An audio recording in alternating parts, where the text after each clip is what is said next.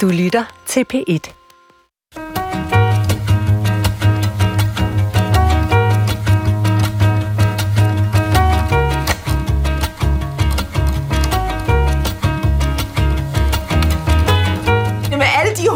Dernede, og dem du har i dine armhuler, der finder du aldrig nogen mand, og sådan er det bare.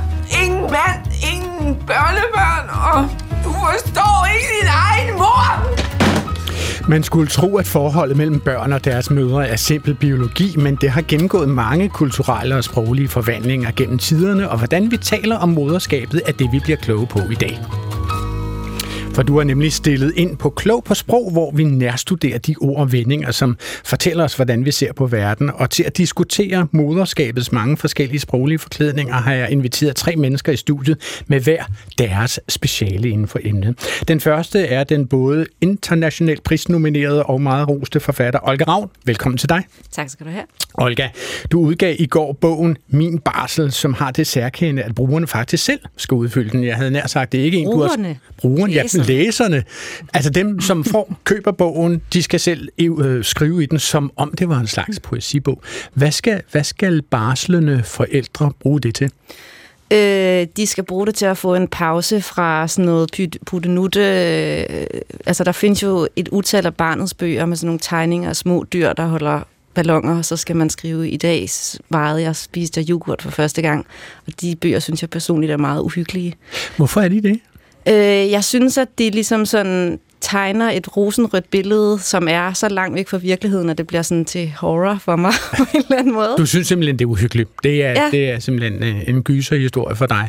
Og besjæle barnet. Jamen, jeg er også sådan en, der synes, at det er virkelig uhyggeligt at gå i Baby Sam. Altså... Baby Sam? Hvad har Baby Sam gjort? Jamen, det er fordi, at man kommer ind i sådan en idé om den totale rene lykke, hvor at storken kommer med barnet, og der er ikke noget blod, og der er ikke nogen ambivalente følelser, og men alt er godt, og man elsker bare at, at vaske stofblæer. Altså, og sådan, hvis der bare er en lille bitte smule negative følelser eller andet, så er der ikke plads til det. Så det er sådan lidt fængselsagtigt. Så det er et landskab, som du simpelthen ikke genkender? Altså, det er ikke noget, øh, du kan se dig selv i, det landskab? Jeg har det som om, at det kom, altså, der er sådan en stor babysam ude i Valby, og det har lige bygget om. Okay. Øh, og når jeg går ind i den, så har jeg det som om, at jeg, jeg skal virkelig passe på, at jeg ikke bliver spist af et stort dyr. Altså, jeg skal sørge for at komme ud igen. Et stort, loddent, øh, lilla dyr, vil jeg tro. Lyserødt og lyseblåt. Ja, præcis. Okay. Min næste gæst har skrevet mammutværket om danske kvinders historie i halvandet hundrede år. Det er den, som hedder Lillis Danmarks historie, og min næste gæst er også kvinden bag bogen Moderskab og Mødrehjælp. Velkommen til dig, Pia Fris Lanett. Tak skal du have. Pia, altså kvinderne i Lillis Danmarks historie, de dækker jo et spand fra sådan cirka altså slutningen af attenhundredetallet. Din oldemor, som er født i hvornår? atten fireogtres atten fireogtres er det, og hun begynder at føde børn, hvad, en tyve hun, år senere? Ja, hun får sit første barn, en lille uægte, som hun får, da hun er nitten år i atten treogfirs. Så hun er en teenage mom. Altså, hvad, hvad er den største forskel mellem din oldemors, de forventninger, der var til din oldemors moderskab, og de forventninger, der er til nutidens moderskab, tror du? Altså, min oldemor og mormor, og som end også, øh, de var jo underlagt den forestilling, at man får det antal børn, som Gud giver en. Okay. Og det kan man ikke stille ret meget op over for. Og hun fik også øh, elleve børn i løbet. Altså, hun fødte den første, da hun var nitten, og den sidste, da hun var otteogfyrre. Hold da op. Og, øh, Så hun var i gang længe. Ja. ja. Det var almindeligt, især på landet, at kvinder fik fik børn, indtil de ikke kunne mere, altså indtil de gik i overgangsalderen. Og det, du siger, ja, det var noget naturgivende, det var simpelthen ikke noget, man var herre over. Nej, og der var jo opfundet prævention, men det blev betragtet som vederstyggeligt og imod naturens orden. Og øh, altså den form for bornerthed rakte helt ind, også i dem, som altså blandt de politikere, der har kæmpet for fattigfolk, altså de radikale venstre og for socialdemokraterne, de betragtede det som vederstyggeligt at gribe ind i naturens orden på den måde. Jeg tror simpelthen ikke, de der mænd brød sig om tanken om at skulle bruge kondomer. øhm, og det vil sige, at, øh, at den der kamp for frivilligt moderskab, som har været fuldstændig central for kvinders frigørelse, øh, den, altså, den starter ved... Øhm, altså kampen for overhovedet at få viden om seksualitet. Hvordan får jeg børn? Hvordan kan jeg undgå det? Hvordan kan kampen for prævention, god og billig prævention, og retten til at bruge det. Og hvornår starter den, siger du, Pia? Ja, den kommer sådan omkring for alvor sådan i offentligheden i øh, lige før Første Verdenskrig, hvor syndikalisten Christian øh, Christen, Christensen, han laver en bog, der hedder øh, Arbejderne og børneflokken, hvor han, han henvender sig sådan mand til mand og siger, at du skal bruge kondomer, for du skal ikke have flere børn, du kan forsørge dem. Så man kan sige, at den, den, den årlige begyndelse på det moderne moderskab, ja, er sådan cirka i danske omgivelser fra nitten fjorten og fremefter? Ja, og så okay. med... altså med Tit Jensen, som så formulerer begrebet frivilligt moderskab og kæmper for besejret. Okay. Øh, øh, den, min sidste gæst i den her sammenhæng er meget, meget særlig, og jeg har lyst til at, at spille en lille trommevivl. I kan eventuelt slå på jeres knæ, som man gjorde i mandagschancen i sin tid. Jeg synes, vi skal byde velkommen til den første moder i verden. Eva Skafte Jensen, mine damer og herrer. I tak. Jeg er ikke sikker på, at det lige var Eva Skafte Jensen, men det var Eva. Det, det, var, Eva. det var Eva. Og hvad er det, Eva betyder? Eva. Det betyder hende, der giver liv. Det er den livgivende, og det kommer af hebraisk, og, det er, og, og, og er jo synonym med i mange sammenhæng med, med den første moder, med urmoderen.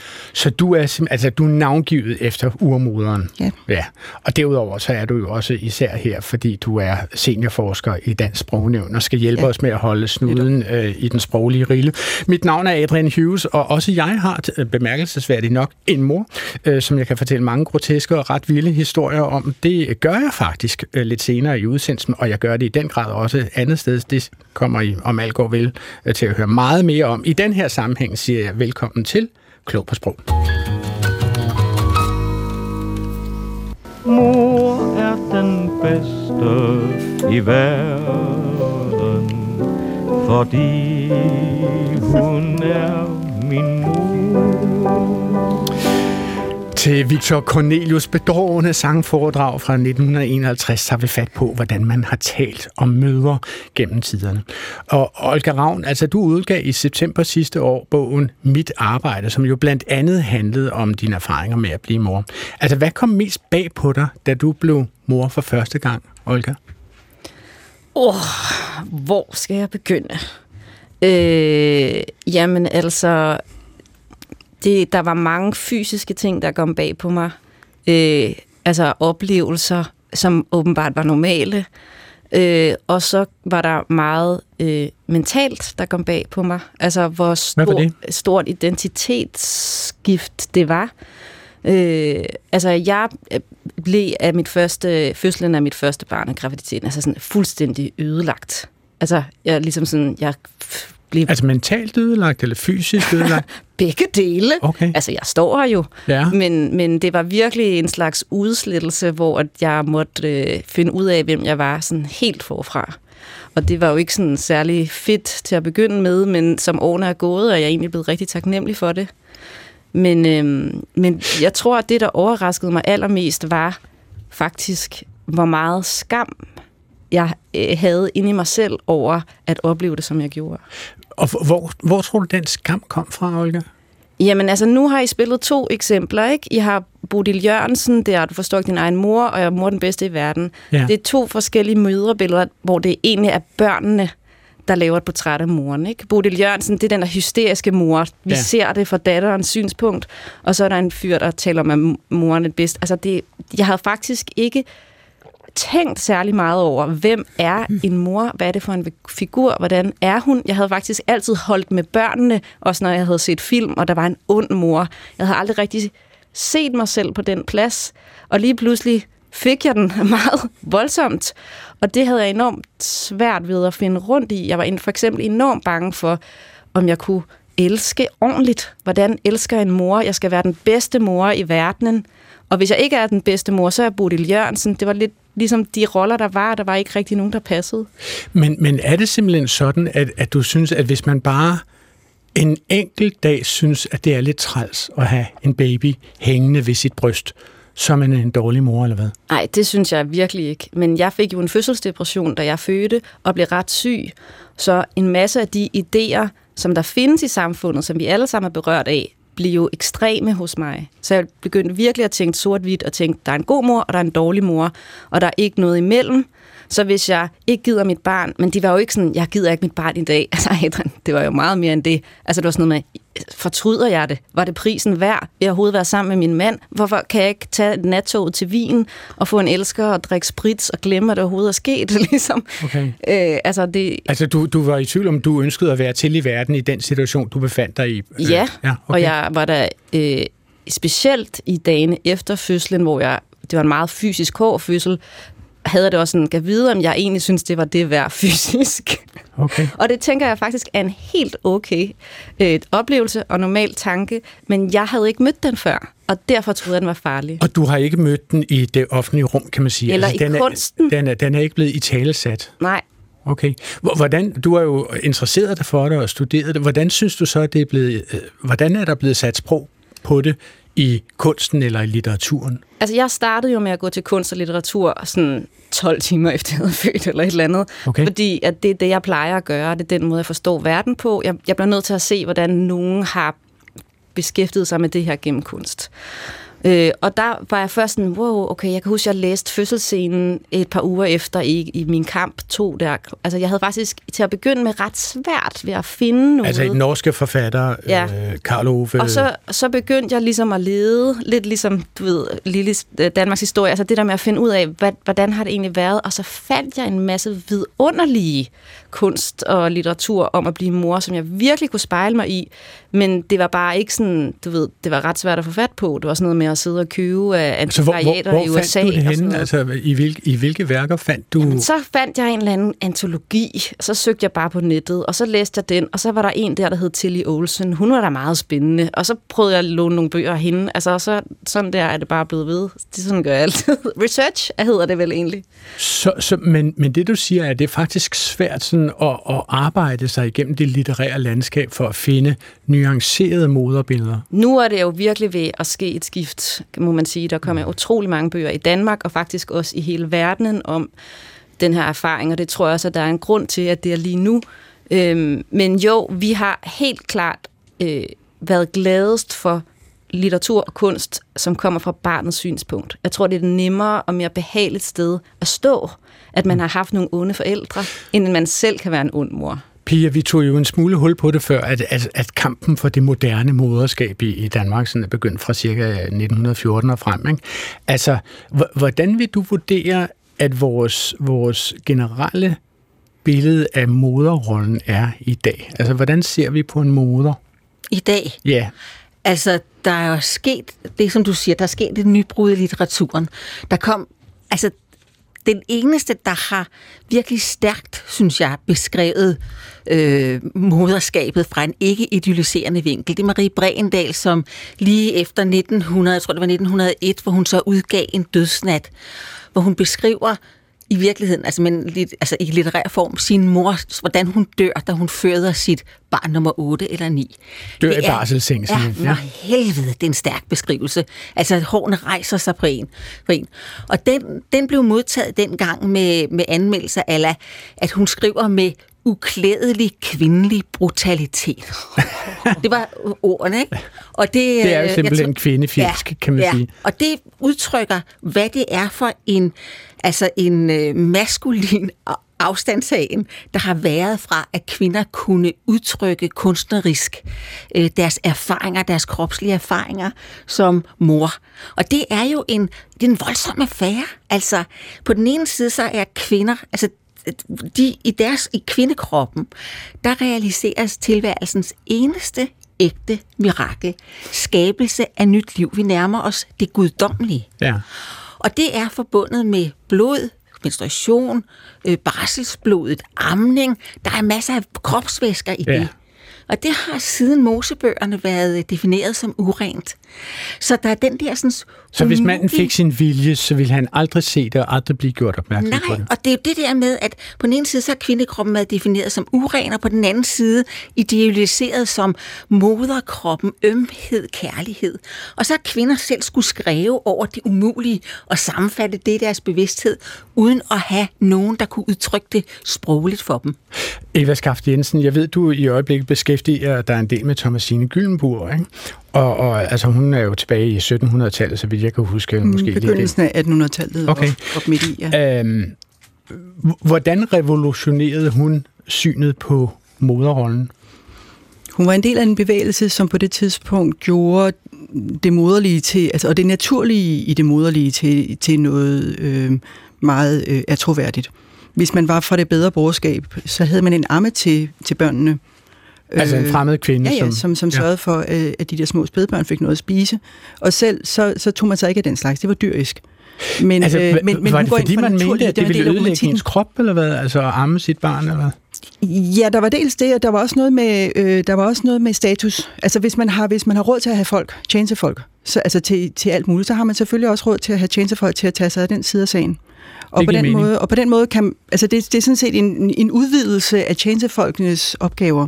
Og så har man en, en, en kvinde, typisk, til det at arme det lille barn, men også til senere at passe det lille barn, ikke? Altså okay. Barnepiger og guvernanter og hvad ved jeg. Ja. Så, så, så hvor almindeligt var det her, Pia, at man, at man sådan uddelegerede omsorgen for sit barn, hvis vi kigger på det sådan i mere historisk sammenhæng? Det var almindeligt, hvis man var rig og havde råd ja, til. Nemlig. Og man kan jo se det for eksempel altså også i, øh, øh, hvad den hedder, Downton Abbey, øh, som beskriver det engelske adels, landadelsborgerskab. Altså der er der jo ingen af kvinderne der, der har rørt deres børn, med mindre de er velfodrede, de er nyvaskede mm. og udsovet. Aha. Og det var det, der var børstede tænder er fuldstændig ja. frit skrabet for ja. kropslige ja. funktioner. Og det, var, det kunne man sagtens være, og så være en god mor samtidig, mm. uden overhovedet at få hænderne i snavset. Ja. Olga? Jamen, jeg vil bare gerne tilføje til det, at det her med, at man for eksempel ikke vil amme, eller ikke vil være sådan super involveret i den fysiske del af børneopdragelsen eller pasningen, det var ikke så meget at gøre med, ens krop bliver ødelagt af det, det er, fordi det er virkelig hårdt. Ja. Så det er selvfølgelig, ja, ja, hvis man er vant til at være en, en kvinde, der er højt på strå, øh, som ikke vasker sit tøj, så tror jeg også, at man ligesom forsøger at få nogle andre til at, til at tage det der, fordi det er virkelig, det er jo bare tredje time døgnet rundt, altså det er ret hårdt. Øh, så det er bare vigtigt at få med, at der har været sådan helt konkrete grunde til, at man ønskede ikke at gøre det, når man i forvejen måske ikke arbejdede. Men altså nu, hvor vi er ved amning, så lad os lige tage en runde om det. Altså hvordan, Pia Fris Lanett, hvordan har altså, myndighederne i tale sat amning? Altså har det, øh, blev det nogenlunde naturligt efter Thomasine Gyllembourg, eller, eller hvornår begyndte man at sige, at amning var sådan set en, en klog ting at gøre? Det var den meget intramissionske statistikprofessor Harald Vestergaard, som lavede en okay. undersøgelse af børnedødeligheden i Danmark og fandt ud af... Hvornår er vi henne nu? Der er vi i atten firs. Okay. At i København og i de fattige egne i Vestjylland, der døde cirka tyve procent af børnene, inden de blev et år. Og på Fyn og Bornholm, der døde kun syv til otte procent. Skal I tænke, at den her meget, meget, meget troende mand, han siger så, det kan ikke være meningen... af Gud. Altså, det kan ikke være Guds vilje, at der skal dø flere børn i Vestjylland end på Fyn. Han tog Gud til indsigt for, at her måtte være en fejl. Ja, der må være, og så siger han sådan, hvis, hvor der er en forskel, må der være en årsag. Hvad er årsagen? Og det fandt man så ud af, handlede om amning. At øh, i Vestjylland, og i de fattige københavnske områder, hvor kvinder blev nødt til at arbejde, der begyndte de lynhurtigt, der troede de ikke, at brysterne, brystmælken var nok. Det havde kraftig nok næring, så begyndte de hurtigt at give dem tykket børnene, de små børn, tykket brød, tykket grøntsager, tykket kød. Det var før, nærmest før tandbørsten er opfundet, ikke? Og før blenderen, det synes jeg. Ja, altså, og, og det betyder jo, at der kom bakterier ned i børnemaven, mm. så de døde simpelthen af diarré no. på stribe. Ligesom de gør i ulandene i dag. Okay. Og, øh, og så på Fyn, der, øh, der var kvinderne helt sikre på, at deres brystmælk, det var det bedste at putte i ungerne. Så de ammede dem lige til de selv begyndte, fuldarmede dem til de selv begyndte at ramme, række ud efter ting, altså til mad, og ofte, altså Carl Nielsen har skrevet en fantastisk, øh, i, i sin erindringsbog om min fynske barndom, om hvordan hans mor sidder med hele børneflokken, og den yngste ved brystet, og så står han selv der, et par år gammel i sin træsko, ikke? Og Vil og vil du gerne have lidt, eller hvad? Ja, så siger hun sådan til ham sådan med røde kinder, vil du også have lidt af min dut? Han beskriver sådan, altså den der glæde, der var, alle kunne få lov til at smage, ligegyldigt om de var blevet fem år, ikke? Okay, vi har faktisk et lytterspørgsmål, som handler om det her med at digre armen. Det er Agnes Brabæk, som har skrevet til os på Klog på Sprog, snabelag D R punktum D K, om selv, om udsagnsordene at amme og at dige. Hun er nemlig forvirret over forskellen mellem de to. Uh, hun skriver, jeg mener, det hedder, at moderen ammer barnet, og at barnet diger moderen. Men på D R P et høres det ofte omvendt. Altså, hvad er rigtigt? Kan man bruge ordene dige og amme? synonymt Eva Skafte Jensen? Vi kan i hvert fald se, at det sker. Og det er noget, som... Altså, den sammenblanding, der er der, den øh, går langt tilbage. Okay. Øh, altså, man kan... Altså, helt tilbage i den første moderne ordbog, som er fremkring sytten hundrede, Mots ordbog, der kan man se, at det at, det at dige faktisk skal bruges både den ene vej og den anden vej. Som giveren og tageren? Ja, ja. ja. Okay.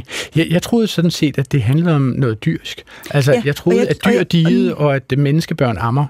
Ja, og der, ligesom æde og spise. Ja, netop, men, men det er også en meget sandsynlig forklaring i, i noget af den forvirring, der finder sted. Fordi man typisk forbinder det at dige med noget, der har med, med, med gedekid og, og, og ikke menneskebørn at gøre. Men oh. øh, ja. ja. Okay. Ja. Øhm, Olga, lad os gå videre til litteraturen og tale lidt om, altså, hvilken stemme har moderen haft i litteraturen? Altså, hvor, hvor meget har moderen øh, skulle øh, have sagt, når hun, når hun galper op, eller eventuelt giver sin mening til kende i litteraturen? Altså, i den vestlige kanon, som er den, jeg kender bedst, der er hun jo øh, øh, passiv.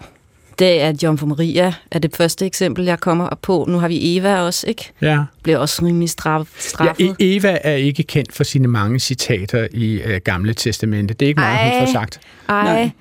Madonna muligvis heller ikke, altså den altså, hellige Guds moder. Man kan i hvert fald se, at når vi begynder at blive sådan protestanter, så bliver Jomfru Maria endnu mere passiv. Altså, der har måske været noget Jomfru Maria-kult og noget katolsk Ave Maria-alter og sådan noget, men nej, altså hun er meget passiv, og så, så er der også meget sådan den irriterende mor, altså sådan den påtrængende mor. Det er meget moren som en, der skaber konflikt for vores hovedperson, eller også så er det en advarselshistorie om en kvinde, der går under, måske fordi hun ikke interesserede sig for moderskabet. Og hvad, hvad kan det være for en kvinde, som går? Der tænker jeg på sådan noget som Madame Bovary, for eksempel, af mm-hmm. Flaubert, som er, handler om en kvinde, der ønsker sig et andet liv, end det hun har, og straffes for det, hun begår selvmord, ikke? Anna Karenina måske. Anna Karenina, også. Utrolig godt eksempel. Nora fra et dukkehjem, hun går selvfølgelig ud, men hun bliver nødt til at forlade sine børn for at vælge sig selv.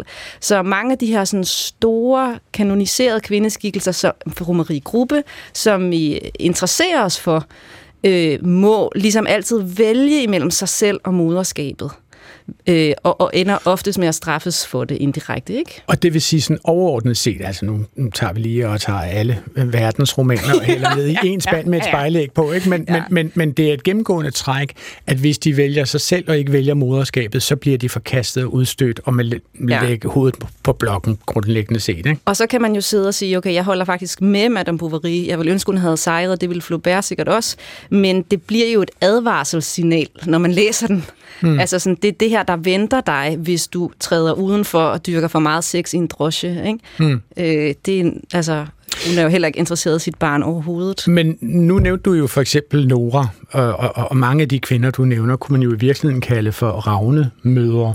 Altså, øh, det, er jo, det er jo en betegnelse, vi bruger om mødre også i dag, vil jeg sige, ikke? Måske? Det er det. Jo, jo, den, den findes, ravnemødre. Og ja, hvilke ja. konnotationer lægger du i ordet ravnemor? Så det er absolut den omsorgssvigtende mor. Det er den mor, som ikke tager sig af sine børn, som er mere optaget af sig selv, eller bare af andre ting, men som absolut ikke tager sig af sine børn. Og, og hvor socialt tabuiseret er det? Altså, hvor, det er meget slemt at være ravnemor. Hvor er det på en, på en skala? Er vi helt oppe i børnemorder? Og... Måske ikke, nej, ikke nødvendigvis børnemorder, fordi børnemorder kan nogle gange være ulykkelige skæbner. For eksempel unge piger, der er kommet, mm. i, kommet galt afsted. Ja. Mens ravnemødre, det er sådan nogen, som simpelthen ikke tager deres ansvar alvorligt som moder, med alt, hvad det indebærer af babysam og... Øh, mm.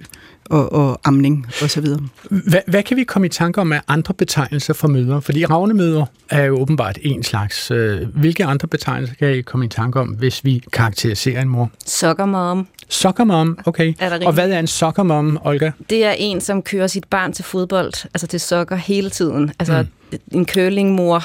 Mm. Er det vel egentlig ikke? Er det en curlingmor? Er sockermom og en curlingmor det samme? Jeg tror også, at altså, det er sådan et amerikansk udtryk, men det er også måske en, som har investeret rigtig meget i moderskabet og forsøger at få status for andre voksne igennem sine børn. Ikke? Altså, ja. Det er helt klart nedgørende. Men sockermom er vel et udtryk for den amerikanske altså, infrastrukturmodel, altså, hvor de simpelthen alle sammen er fuldstændig sygeligt afhængige af deres automobil. Altså, man kan jo ingenting uh. i U S A uden Sandt. En bil, ikke? Men der bliver der henter og bragt rimelig meget i Danmark. Også, vil jeg sige. Altså, okay. De skal jo fra sted til sted, de der unger. Der ja. er vildt mange børn, som ikke får lov til at køre i tog. Så hvis man bor på landet, skal man have en bil, ja.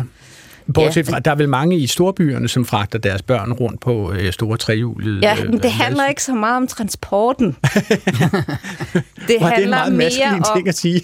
det handler mere om, at det er en mor, som har mange idéer om, hvad hendes barn skal lave, at det skal gå til fransk, at det skal have mange fritidsaktiviteter, at det skal føres gennem livet, ja. og at det er tit en meget dominant type, ikke? Ja. Altså, det er sådan en kvindelig version af faren, der står og råber på sidelinjen til fodboldtræning. Okay. Og, og er det et synonym for ordet curlingmor? Vil, det, vil man sige det samme om en curlingmor? Jeg så, at Lise Nørgaards tre øh, døtre sagde, at en curlingmor var vores mor på det bestemteste ikke. Der lå muligvis en lille kritik en i det. Snært, ja. En lille ja, snært, en lille skorpionpil ja. der, ikke? Eller en skorpionhale, en snært af det. Ja. Hvordan vil du betegne, øh, øh, altså, hvordan vil du beskrive betegnelsen en curlingmor, Pia?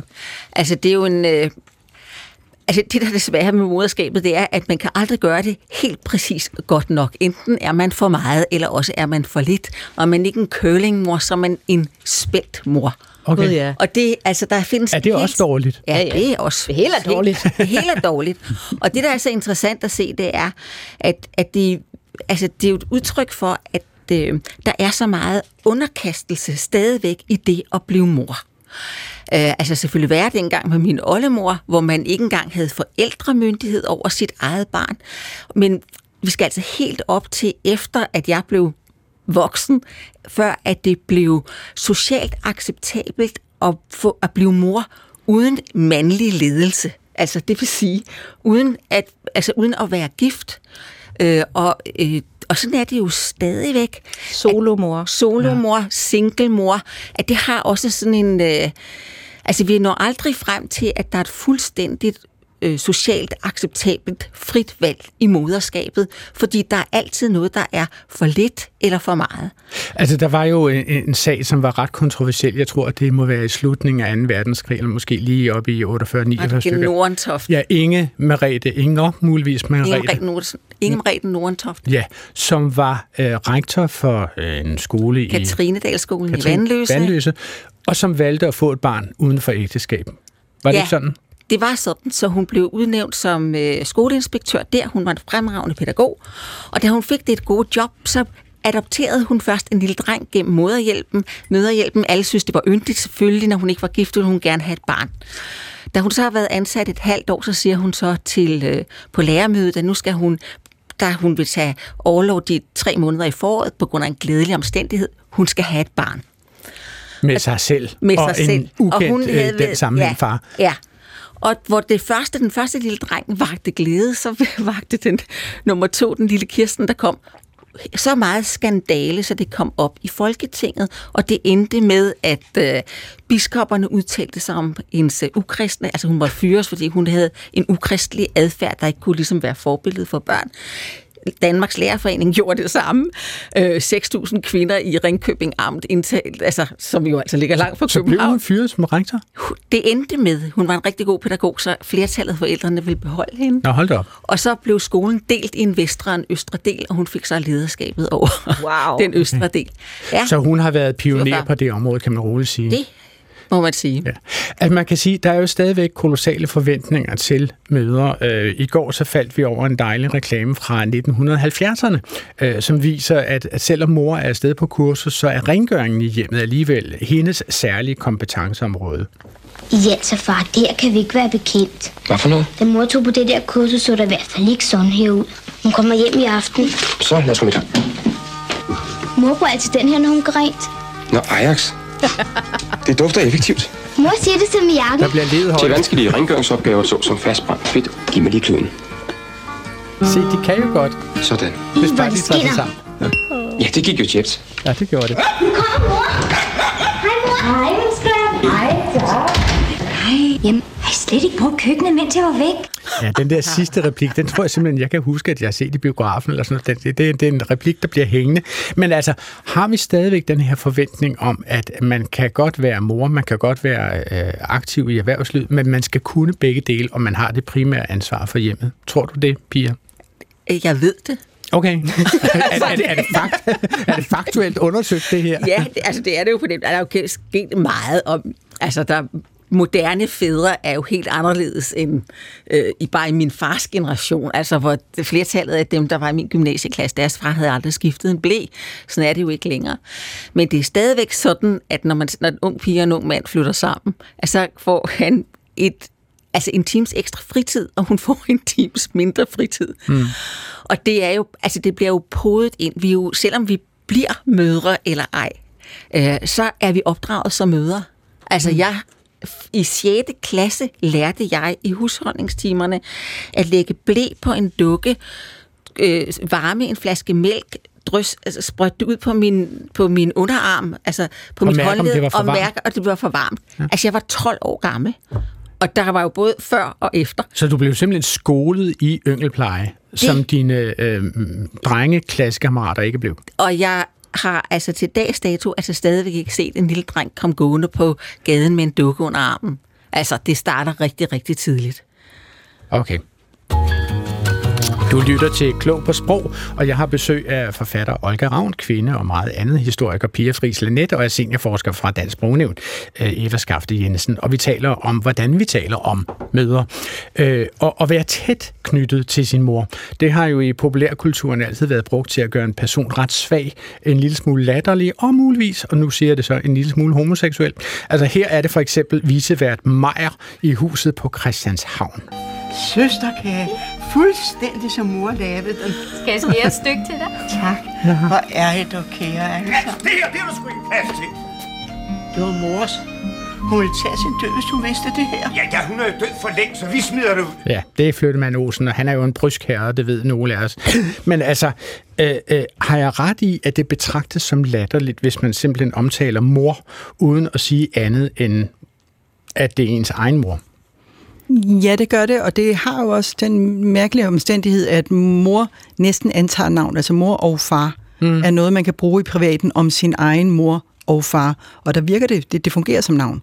Og når man så tager det uden for, uden for privaten, hvis jeg for eksempel sagde til dig, Adrian, mor har lige ringet, så vil du undre dig sorge, fordi hvilken mor taler vi som? Min mor, min din eller mor? Din? Ja, okay. Ja, ja. Vi har et spørgsmål om det her, som kommer fra Erik og Nelly fra Kirke Såby, lidt uden for Roskilde, som skriver til os på Klog på Sprog, snabel-a D R punktum d k. Vi hører ofte i medierne forældre omtalt som for eksempel, nu skal mor og far dele barselsorlov. Og vi mener, der taler om at bruge tiltaleformen i anden person, hvor man skulle bruge tredje persons funktion.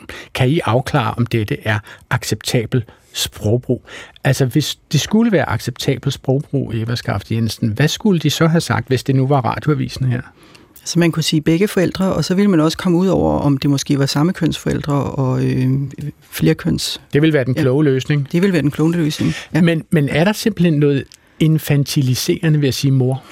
Der er i hvert fald noget mærkeligt, og der er en, der er en underlig sammenblanding af, noget, altså af privatsfæren og, øh, og det offentlige, og, og så, så, så det er, jeg synes også, det er mærkeligt, det er påfaldende. Okay, og det var altså svar til Erik og Nelly fra Kirke Såby, og nu kommer der et lille halehæng på dette svar fra Olga Ravn. Jo, men jeg tænker bare, at det her med at sige, nu skal mor og far dele barslen, det er lidt en måde at øh, infantilisere også mor og far. Altså, det er tit, at vi ligesom skubber forældrene ind i en eller anden slags cute rolle, hvor sådan, nej, nej, nej, nu skal du høre mit fulde navn og min uddannelse, og jeg skal tage stilling til, om jeg skal barsel. Altså, der er sådan en identitets... Øh, øh, Forenkling. Ja, i ja. det, nej, nu er du bare mor og far. Og det har vi du faktisk nogle holdninger til. Du er ikke andet længere, du er bare mor og far. Man får frataget ligesom faktisk lidt noget handlekraft i det der, ikke? Okay. Nu skal vi høre, altså det er tilfældigvis sådan, at jeg for D R Lyd har lavet en serie, som handler om moderskab. Det er et tilfælde. Vi havde besluttet for det her længe før, at det blev offentliggjort, at, at min podcast kommer på D R Lyd nu på tirsdag, og det er en podcast, som handler om mit og mine brødres forhold til vores egen mor, og hun havde et forhold til mig og til sine andre sønner, som brændte fuldstændig sammen, altså så meget, at hun på sit dødsleje skrev et hadebrev til sine børn, hvor hun svinede os til efter noder.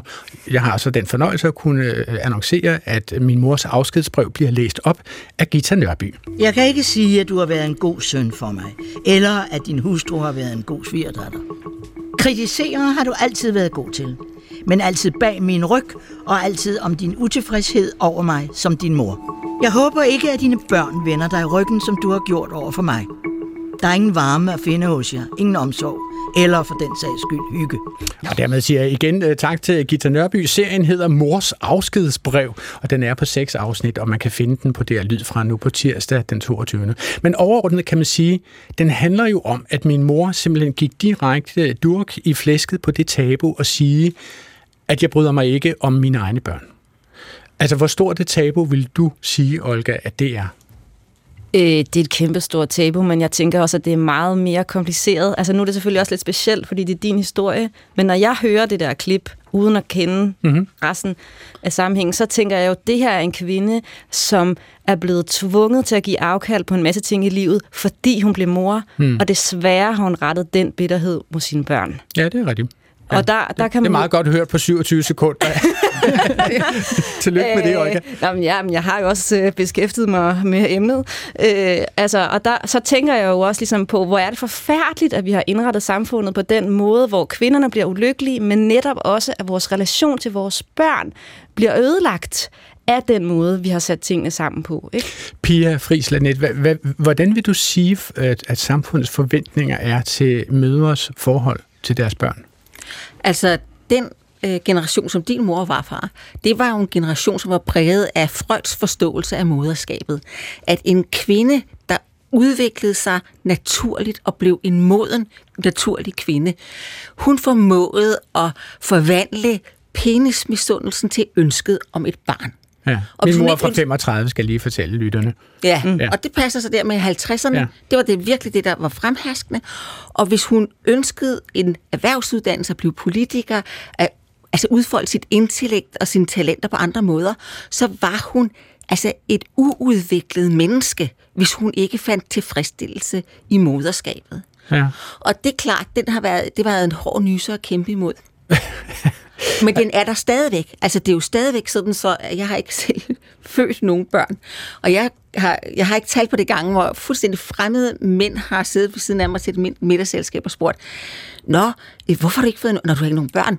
Du, når du prioriterede måske karrieren. Ja. Altså, altså, altså lå der en anklage i det, Pia? Ja, ja, så man... Så at man deler man isdronningestatus sammen med Rit Bjerregaard, ikke? Okay. Men altså prøv her, hvis man ikke kan få en karriere, det er heller ikke særlig lang tid siden kvinder kunne stemme, det er heller ikke særlig lang tid siden kvinder kunne eje eller arve jord. Hvad har man så for at få status?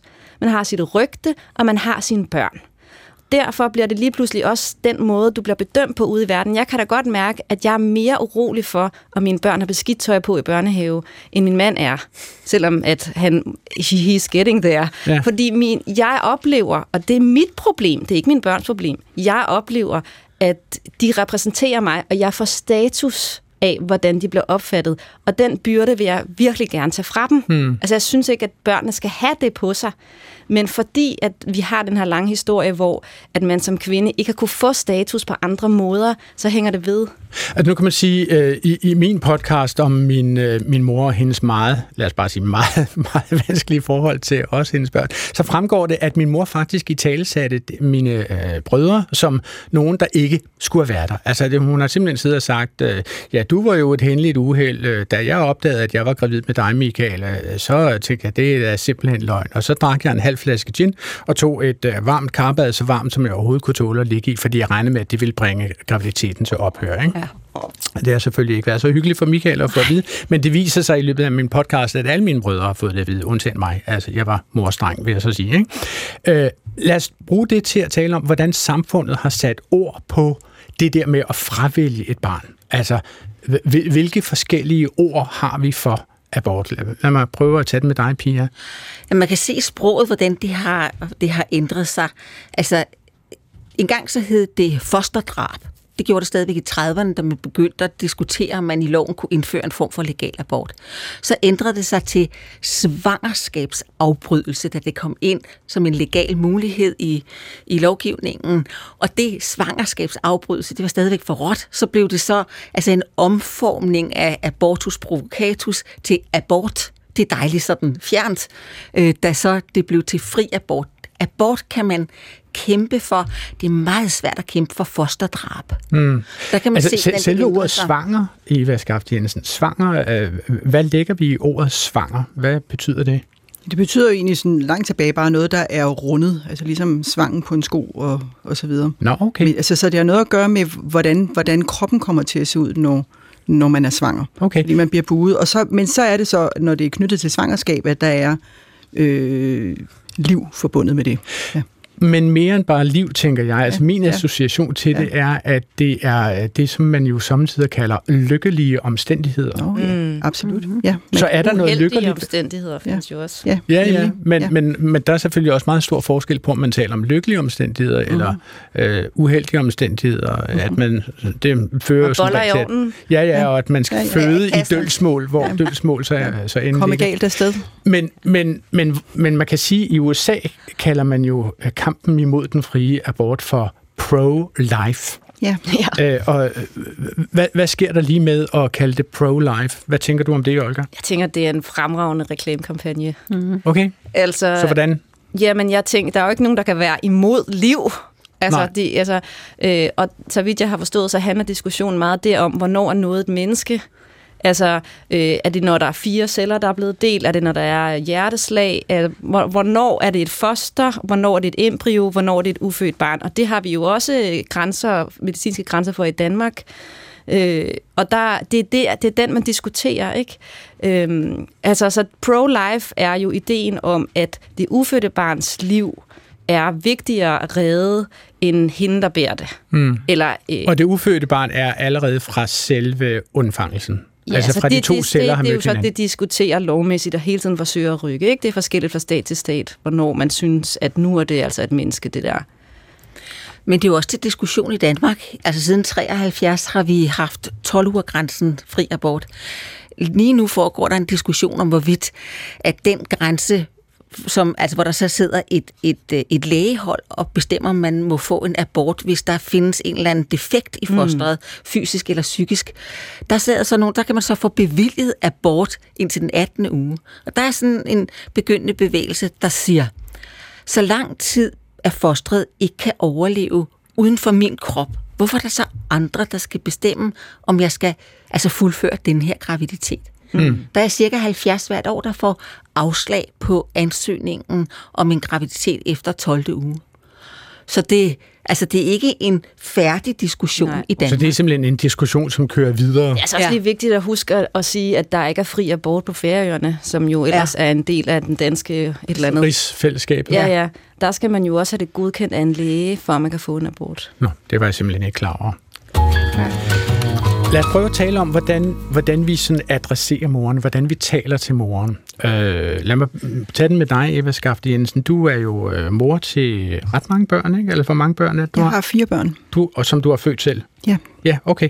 Øh, opdagede du, da du fødte dit første barn, at folk begyndte at tale til dig på en anden måde? Ja, altså jeg har måske haft nogle af de samme oplevelser, som Olga beskriver. Den der meget, meget store, overvældende fuldstændig anderledes rolle.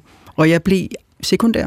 Altså jeg blev kustode for mine børn, sådan så folk kunne have adgang til, til, til det der barn. Jeg var ikke mere et væsen, jeg var ikke et selve. Altså hvordan gav det så udtryk i, i folks henvendelsesmåde til dig? Jamen for eksempel så kunne de gå og komme, og det var selvfølgelig familie og venner, men det kunne også være øh, fremmede på gaden, som kunne finde på at stikke hovedet ned i barnevognen, når man stod og ventede på bussen, og sige øh, dikke dikke, og gå ud fra, at det var helt i orden med den kvinde, nemlig mig, som stod og holdt i barnevognen. Altså, du, du får stort set bare et vejskilt i nærheden. Ja, ja. Okay. Det er det der med at tale til forældrene ja. gennem barnet. Ja. Hej, lille skat. Ja. Hvor gammel er du? Ja. Hvornår er du blevet født? Altså, sådan, han er tre måneder. Altså, sådan, det er jo mig, der skal svare. Du skal svare. Ikke regne med, at han kommer til at svare. Altså, men det, det er meget normalt, det der med, at man ikke, ja. der, der er ikke engang, man kigger på dig, du bliver bare sådan talerør for det der lille spædbarn. Og, og man bliver krop.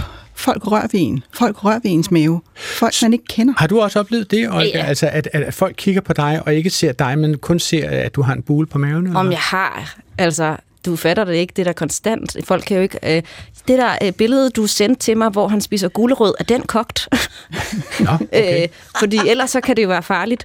Eller jeg har da også prøvet at gå med min telefon og kigge med barnevognen, hvor der var en fremmed kvinde, der sagde sådan, kig dig over på den telefon på dit yndige barn. Øh, så hvor jeg bare blev Nå, vildt hun, hun skulle simpelthen hun skulle bestemme over, hvorvidt du skulle have øjenkontakt med dit barn eller ej. Hun ja. regnede med, at du ikke var klog nok det til det. Det her ene snapshot af mig i Enghaveparken, tænkte hun var nok til at vurdere min egenskab som mor, ikke? Hold da. Det har jeg oplevet så mange gange. Det er det så normalt. Hvor meget blander folk sig i sådan helbredsmæssige ting? Altså, øh, kommenterer de, hvad du spiser? Øh, øh, hvor meget du altså, drikker? Jeg synes, at... Øh, øh, Mm, altså der, uh, ja, uh, yeah. altså jeg synes, at man kan mærke, at der er ret stor sådan, generationsforskel, og at det skifter meget, hvad der er rigtigt og hvad der er forkert. Så at man kan få at vide, uha, det der, det må du virkelig ikke gøre, fordi det kan være enormt farligt at give flaske eller honning eller et eller andet. Og så kan du være en anden sammenhæng, hvor der er nogle andre fra en anden generation eller fra en anden del af Danmark, som siger, nej, nej, nej, nej, lægger du dynen ovenpå. Så you can't win. Øh, og det er sådan, også fordi, at der ikke rigtig, der er så meget, der er usagt. Så bliver det sådan noget med, min mor siger, min mormor siger, på den ene side, på den anden side. Det er meget svært at finde ud af, hvad der er det rigtige at gøre. Men, men er der ikke også noget historisk i det her, Pia? At, altså, hvis man kigger på min mor, født femogtredive, hun synes jo, det var fuldstændig naturligt at ryge under samtlige sine øh, fem graviditeter. Hun synes også, det var helt naturligt at fortsætte sit selskabelige liv og drikke igennem, når, når øh, der ligesom var stemning for det. Øh, som lidt, noget lidt ekstremt valgte hun faktisk at føde min mindste søn, øh, min mindste lillebror, øh, lidt for tidligt. Øh, fordi hun havde noget arbejde, hun skulle nå i Aarhus og være vært for en bankkonference. Blev hun så sat i gang, eller hvad? Ja, nej, det gjorde hun ikke. Øh, altså, amerikansk min søn, skole? Nej, min søn, no. min, min, min søn. Min lillebror blev taget ved kejsersnit, øh, sådan en, et eller andet sted mellem tre og fem uger for tidligt. Okay. Så han var meget lille, da han kom ud. Men det var jo simpelthen et karrierevalg, kan man sige. Jeg ved ikke, om min mor sådan kan kvalificere sig til titlen Ravnemor. I det altså tre uger for tidligt, det, der er barnet jo klar. Ja. Så det, det kunne jeg godt tænke mig at finde ud af. Altså i syvogtredive er det okay at føde. Jeg aner ikke, hvornår han er undfanget. Det må, Nå, men det er bare for at sige det. Altså. Men han var meget lille, da han kom ud i hvert fald, kan man sige. Men, men det her handler jo om noget historisk. Altså det der med at ryge, må man det, drikke, må man det. Hvordan har det udviklet sig, Pia? At, altså der bliver strammere og strammere øh, regler for, øh, hvad man må i graviditeten, og efter, altså når man starter med at amme.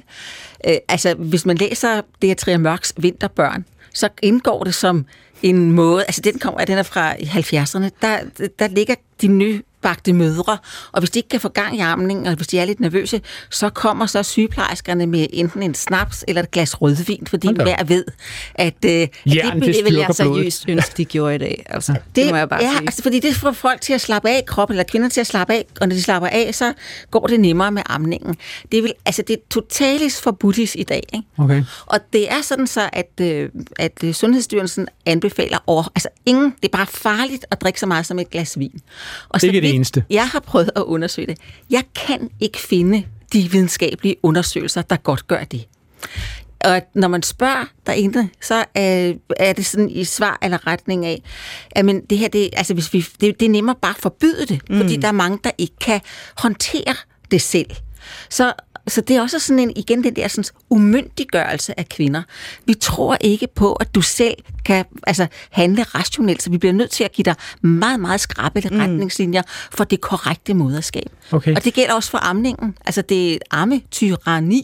Altså, jeg tror, vi bliver nødt til at udvikle en meget mere nuanceret samtale om, hvordan vi får øh, gravide og amne og så videre øh, giver retningslinjer, fordi det er simpelthen så svært at finde den rette balance mellem at sige, ja, okay, det er faktisk reelt, at du ikke skal drikke dig stiv hver weekend, ja. Men samtidig så går man også bare meget, meget, meget hurtigt ind og tager autonomi fra kvinden og siger, vi tror ikke, at du kan vurdere selv, hvad der er godt for dig. Det er der jo ingen andre voksne mennesker, der vil finde sig i. Mm. Altså jeg vil sige, hvis man laver en hurtig lille chat-googling på, hvad man må spise som gravid, så løber man ind i, at tun og laks øh, er no-no. hundrede gram om ugen. Ja, fordi der er kviksølv i eller sådan noget den stil. Lakrids er meget farligt. Ingefærshots kan give dig øh, altså stort set øh, spontan abort med det samme, og sådan er det hele vejen igennem. Jeg vil lige tale lidt om det her med fertilitet, som jo efterhånden er blevet sådan et offentligt anliggende om kvinder skal få børn, og hvornår de skal have det. I to tusind og fjorten, der påtog Spisrejser sig ansvaret for at afhjælpe det, de kalder, og som også eksisterer, den faldende fødselsrate i Danmark. Det var kommet frem, at den gennemsnitlige kvinde i Danmark fødte en komma syv seks levende børn i to tusind og tretten, og Spis forsøgte så at komme Danmarks befolkningstal til undsætning med reklamen Do it for Denmark.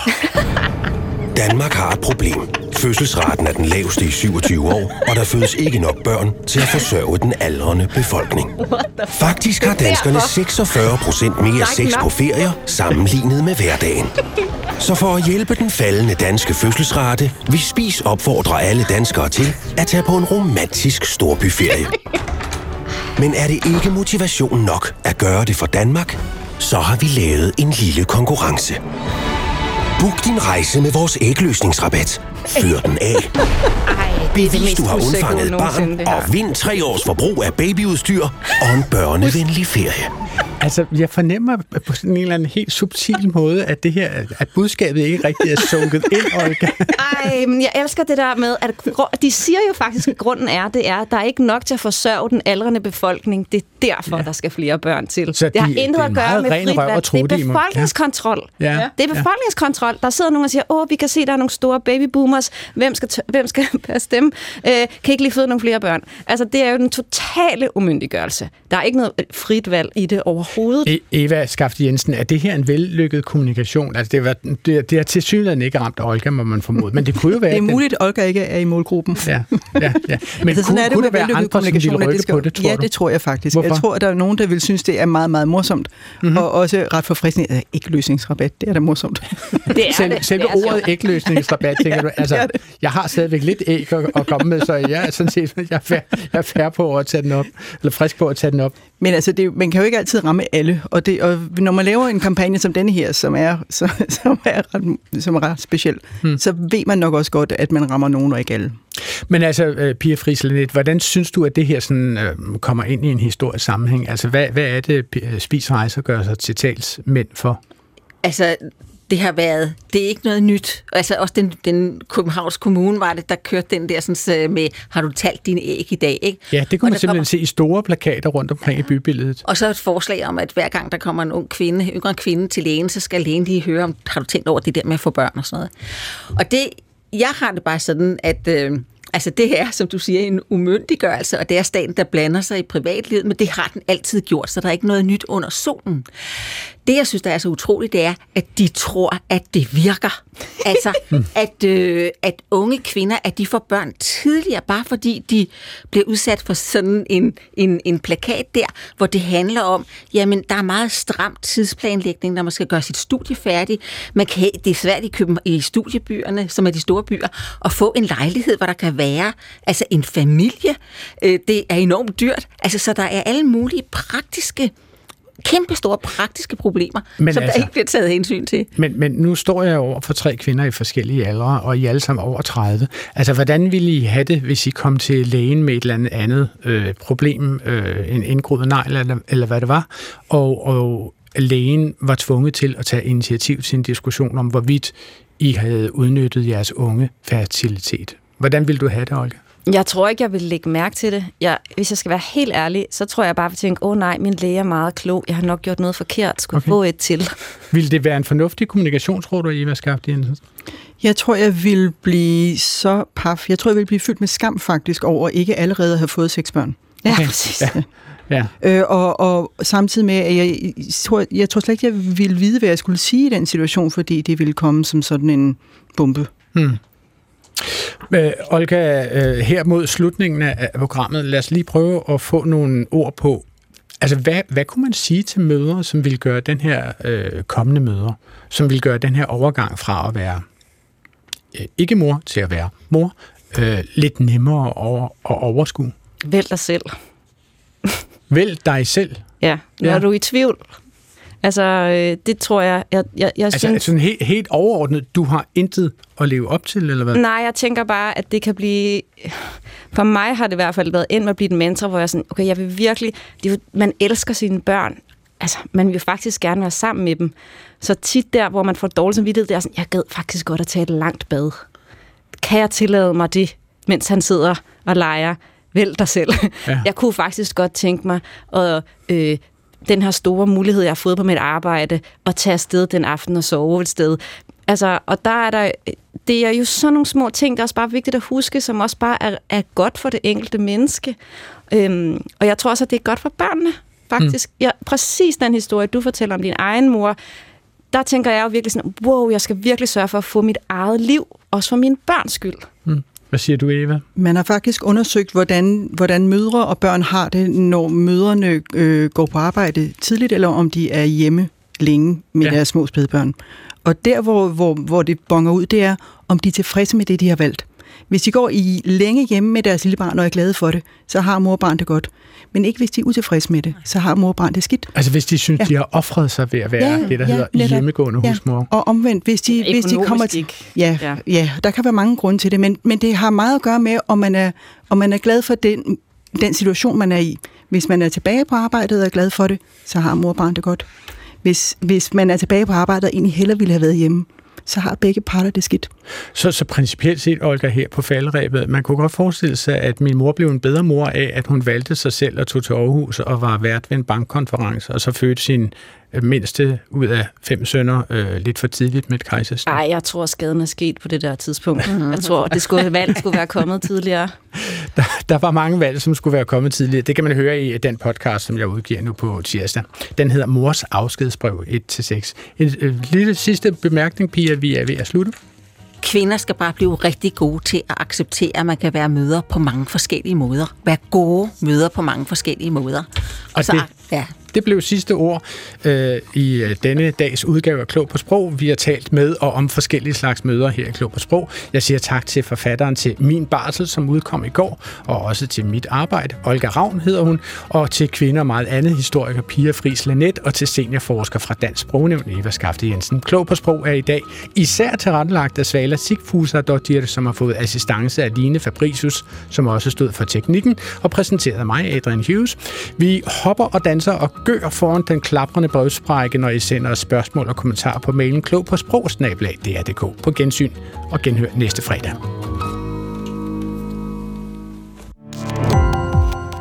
Gå på opdagelse i alle D R's podcast og radioprogrammer. I appen D R Lyd.